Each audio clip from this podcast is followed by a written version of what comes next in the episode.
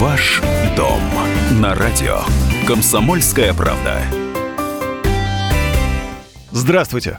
В студии Юрий Кораблев. Реновация. То, к чему так долго привыкали москвичи и вроде бы как привыкли. Уже ни протестов, ни митингов, противников переезда из старых домов в новые не осталось. В прошлом году новоселов, по данным мэрии, было 10 тысяч. По итогам этого года ключи от квартир в новостройках получат более 12 тысяч. Завистью на Москву смотрит остальная Россия. Петербургские депутаты решили даже внести на рассмотрение Госдумы проект федерального закона о расселении пятиэтажек в регионах.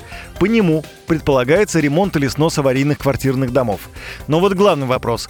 Если богатая Москва может себе позволить реновацию, то где взять деньги на такую программу в регионах? И вот как раз тут авторы законопроекта поясняют, московский сценарий не применим к регионам, так как финансируется за счет собственного московского бюджета. Регионы же не обладают такими финансовыми возможностями. И поэтому депутаты предложили реализовать вариант государственно-частного партнерства. Предполагается возможность как частично, так и полностью проводить реновацию за счет инвесторов. Кстати, в Госдуму ранее уже поступил законопроект, который позволяет регионам запускать собственные программы реновации. Его внесли депутаты Сергей Миронов и Галина Хованская. Однако, по мнению питерских парламентариев, этот документ фактически клонирует положение законодательства о реновации Москвы и содержит существенные пробелы. Например, критике подвергся механизм финансирования реновации. В проекте Миронова и Хованской ее можно будет оплачивать только из местного бюджета. Для столицы этот механизм приемлем, но для остальных регионов нет.